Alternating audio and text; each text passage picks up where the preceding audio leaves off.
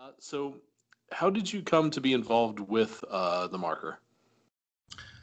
Um, originally, it was um, it was an audition I got presented with through my agent. Um, I met with uh, Justin Edgar, uh, the director, and um, and it was slightly different to a usual audition, I, I guess. Um, he, he initially just really wanted to talk about the the world in which the the film kind of occupies the um, character of Marley um, and and me as a person. And, and I think from that initial conversation um, blossomed something that we kind of we you know we really made a connection with each other. And um, we really tried to uh, well I mean what, what what it did lead to then was was was a, a really quite intensive um, prep phase. Uh, I mean, Justin asked me how, how I like to work as an actor, um, and and I, my, my favourite way is to if if you know time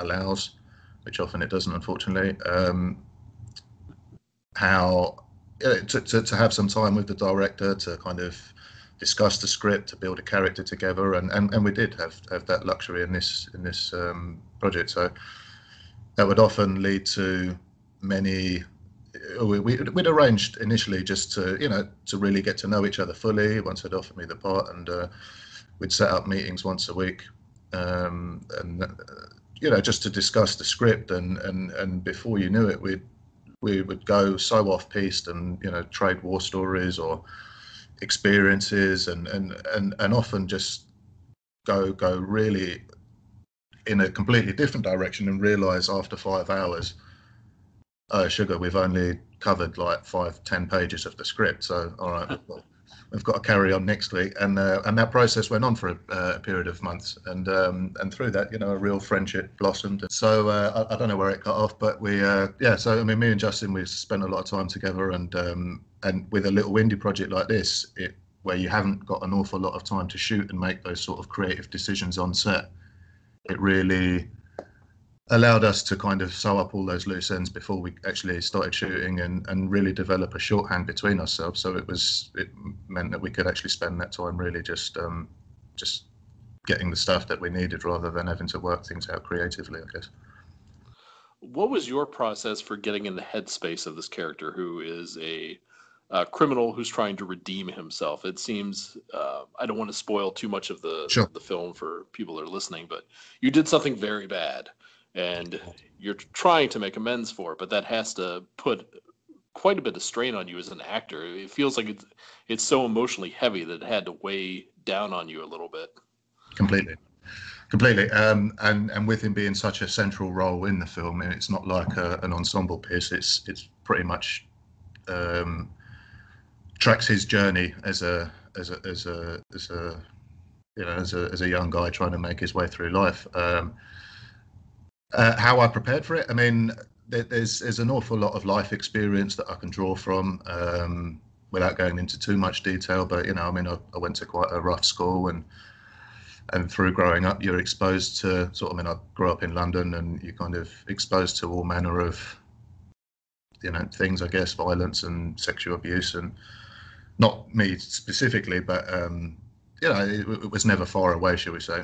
Um, so it, it, was a, it was an area that was relatively familiar, um, and yet there's nothing really that can quite prepare you as an actor for once the well, you know once the starting pistol goes, so to speak. You kind of um, the, you, you, have to be open and, and, and willing to engage with whatever's thrown in front of you. Um, and because it was such an intense shoot, there were there was there's always a time. It's usually after a week or two I mean, I was working six days, six day weeks, um, sort of 16 hour days.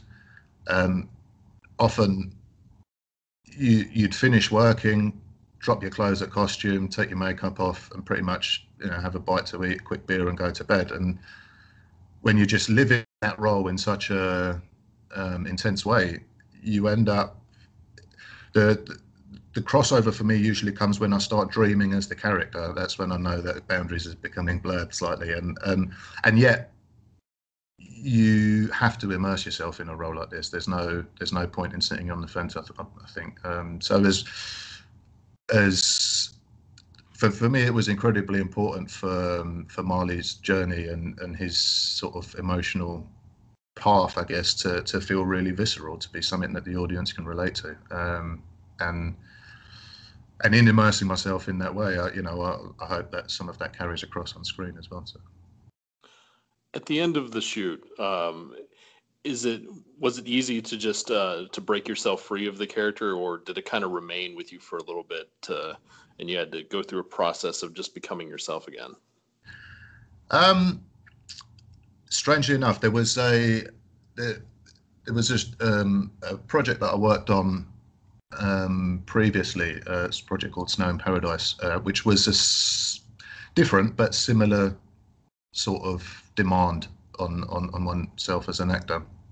Um, and it was more so on that project that it was more difficult to to let go afterwards. Um, but having been through that process during that time, um, I also learned quickly to ring fence certain parts of my private life um, to really sort of make sure you can get back to home base with no and be safe about it. You know, um, I mean, it, sure, you need to decompress a little bit afterwards, and um, and there's nothing like uh, you know the, one would hope a reasonably stable home life to to allow that to take place. But, yeah, it's you know it's, it's it's never easy. It's never easy. I have to say, but it's uh, crucial for one's sanity. Uh, when it comes to the roles that that you choose, do you have a particular type that you like to play, or are you pretty much open to whatever comes around? Um, no, I mean my parameters of, of the roles that I take on um, are you know are pretty wide, I guess. Um, I mean it's it's by its nature. You do one project, people see that project and they think, okay, he would be good in that role. So there's a sort of a succession of events that take place, which you know, can seemingly put you into a certain character uh, category or you know genre of, of, of characters. But no, I mean, as, for me, it's not so much about the the type of character. It's more about is there something I can get my teeth into? Is there depth character? Is there does it raise questions for myself as a human being? You know, does it does it make me ask questions about my my own being as a person? And and um, you know, I mean, I think by nature I'm quite curious as a person. Um, you know, I like to lift the lid on on maybe certain areas of life that often in society we, we tend to shut out and and and and be you know it's also part of why I love love the the profession that I do so much. You know, because it, it really takes you to all manner of places as long as you're open to to go there and, and like I said, you know, leave those breadcrumbs for yourself to get back again. Then then uh, then yeah, you know, it's it's it's it's a it's it's a very fulfilling job. Uh, up to this point, what's been your uh, favorite role to play so far? um, there's been don't know if I can earmark it down to one specific role. I mean, uh, the, that that first uh, project I had called Snow in Paradise, um, that was a real journey for me as a person. And I mean, equally with the director and the people we worked with, there was there, there was something really epic about that journey that we all went through um, in the process of making that film. So that's something that will stick with me for life.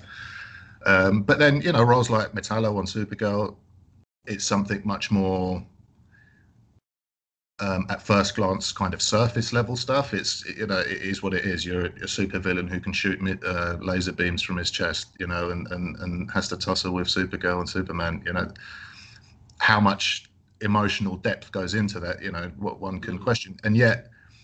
I had so much fun doing projects like that as well. You know, um, I mean, working on Mission was phenomenal. I learned so much from from Tom Cruise, from Chris McQuarrie, from from all the uh, cast involved in that. Um, having finished uh, Angel Has Fallen last year, you know, blowing stuff up and, and running around with guns is, you know, it's equally fun. you know, you fulfill whatever 10 year old fantasies you may have. Um, but yeah, no, I mean, there's each role. I, I, can't specifically put it down to one. Each role offers something different, and it's it's. Uh, I guess that's the type of roles that I try and search out. As long as there's something in it for me to get my teeth into, then um, yeah, you know, I try and make the best of it. Oh, for the casting process for something like Metallo, how did how did that go down? Did they kind of bring you in and see that you have this you have this very very chiseled look, very very a look that I'm very envious of. if I was if I lost another hundred pounds, I'd be back to looking like that. But by now, I'm just too lazy to do that. But but you have that you you have a very distinct look. So when they when you came in for auditioning, what what was their reaction to you? Um, well, strangely enough, so um, so I'm based in London. Um, the casting for that we I did um, via uh, a self tape, um, and it came very last minute. It got sent to me. Um, I kind of because it, it's all those projects are so shrouded in NDAs. You can't. You, are often given at, at the first stage. You're not given much to go off at all. Mm-hmm. So they gave me some um, a scene to read.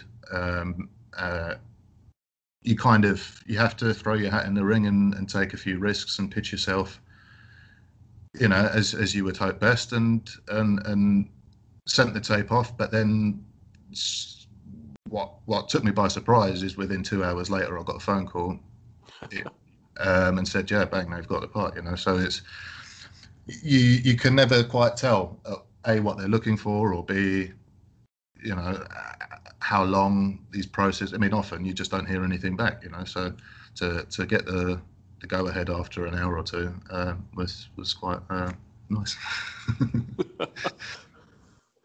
uh, for you personally, what would be uh, your ultimate ultimate uh, dream film to be a part of, or or role to play? Something something huge, or something very very confined and, uh, and character driven. What would be that perfect thing for you to find? Um again, I, I, mean, it's like like asking someone what their favorite song is or something. I don't know if I can distill it quite down to one specific role, but um, mm-hmm. um, as much as I love the action starter side of things, you know, you, you get to use your physicality um, as an actor. You get to use um, one's presence. Um, but also, I love, I really, I mean, I, I shot a film last year um, called Waiting for Anya, which was a, a beautiful, beautiful World War II film um, about a, a, a Jewish carpenter who has to give away his seven-year-old daughter um, as he's boarding a train to a concentration camp, and uh, manages to throw his daughter onto a commuter train but can't escape himself, and and and then ends up setting up a network for smuggling refugee kids um, through France into Spain in the hope that one of them will be his daughter. So there's a very different um, genre of films to work. You know, it was something extremely character driven. There was no fighting. There was no. So, like something like that really allowed me to stretch my legs as an actor as well. You know, in a different way. Um, so. Uh, yeah, I, I, I, don't know. It's it's, uh, it's really bad answer to your question, I guess. But um, uh, in short, I guess a film that for, for me, like anything, whether it be music, whether it be film, whether it be art, whether it be anything with soul, anything with depth, anything with credibility, um, you know, I guess I guess will, will always interest me. Uh, when and where will people be able to see uh, the marker? Uh, I know in the U.S. it comes out on the 16th of August, but is that a uh, international release date or is that just local for us here in the U.S.? No, that's I mean it, the whole the whole situation of uh, of this has kind of take, taken me slightly by surprise because we actually shot it, um, I think two or th- well, three years ago maybe. Um, so it's, it's I think it's just just newly released in the uh, in the states. I think it, I mean it's it's certainly had a UK release and um, I think several other territories around the world. But I mean, that's more of a question for the producer, I think, unfortunately. oh, not a problem. but yeah, no, I mean, it's it's it's it's it's amazing and and really, really, it really makes me happy that you know it, that, that a film like this gets you know, which essentially is a tiny little indie film gets gets global traction as well. You know, even if it that takes a while, um, it's it's amazing to see how these things still have legs and and continue to spin, even though you've moved on and kind of almost long since forgotten about the project, I guess. Uh, what other projects do you have coming up?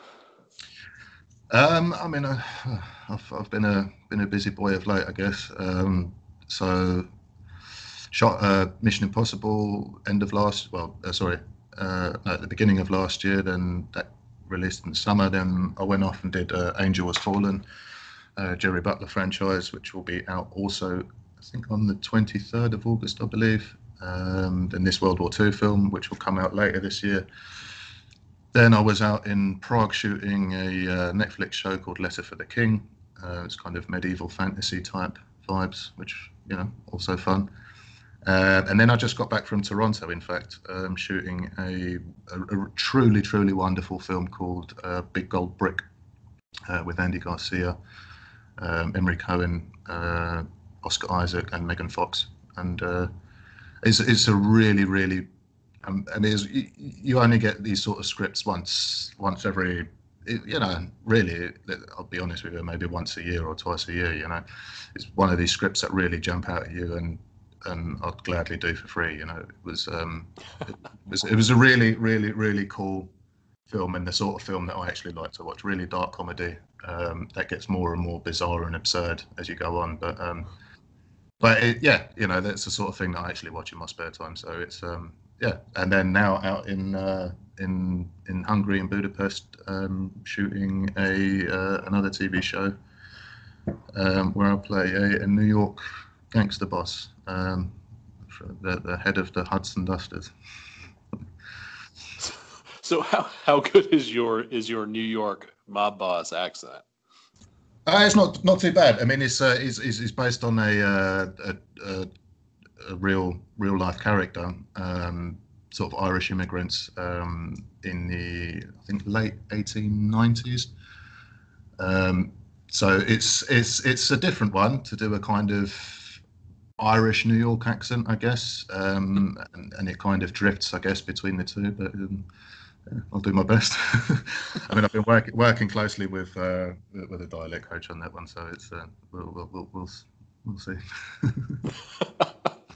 but no, no, it's been a, it's, it's, it's, it's, again, it's another role that I can have an awful lot of fun with. Um, it's uh, you know, it's uh, interesting character, and and it's been fascinating to learn about him as a you know, as a real life person. I think whilst it's a reasonably fictionalized uh, project, it, it, draws from from real life in in, in lots of ways. So.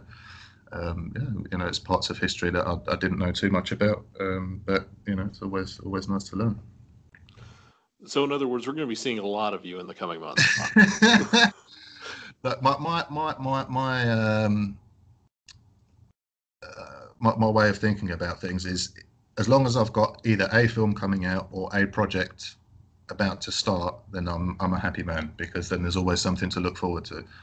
Um, but now to have essentially f- five or six projects about to drop this year, um, early next year, and still be working on stuff going on, it's you know it's it's, it's a really really a good place to be, and uh, yeah, makes my agents very happy.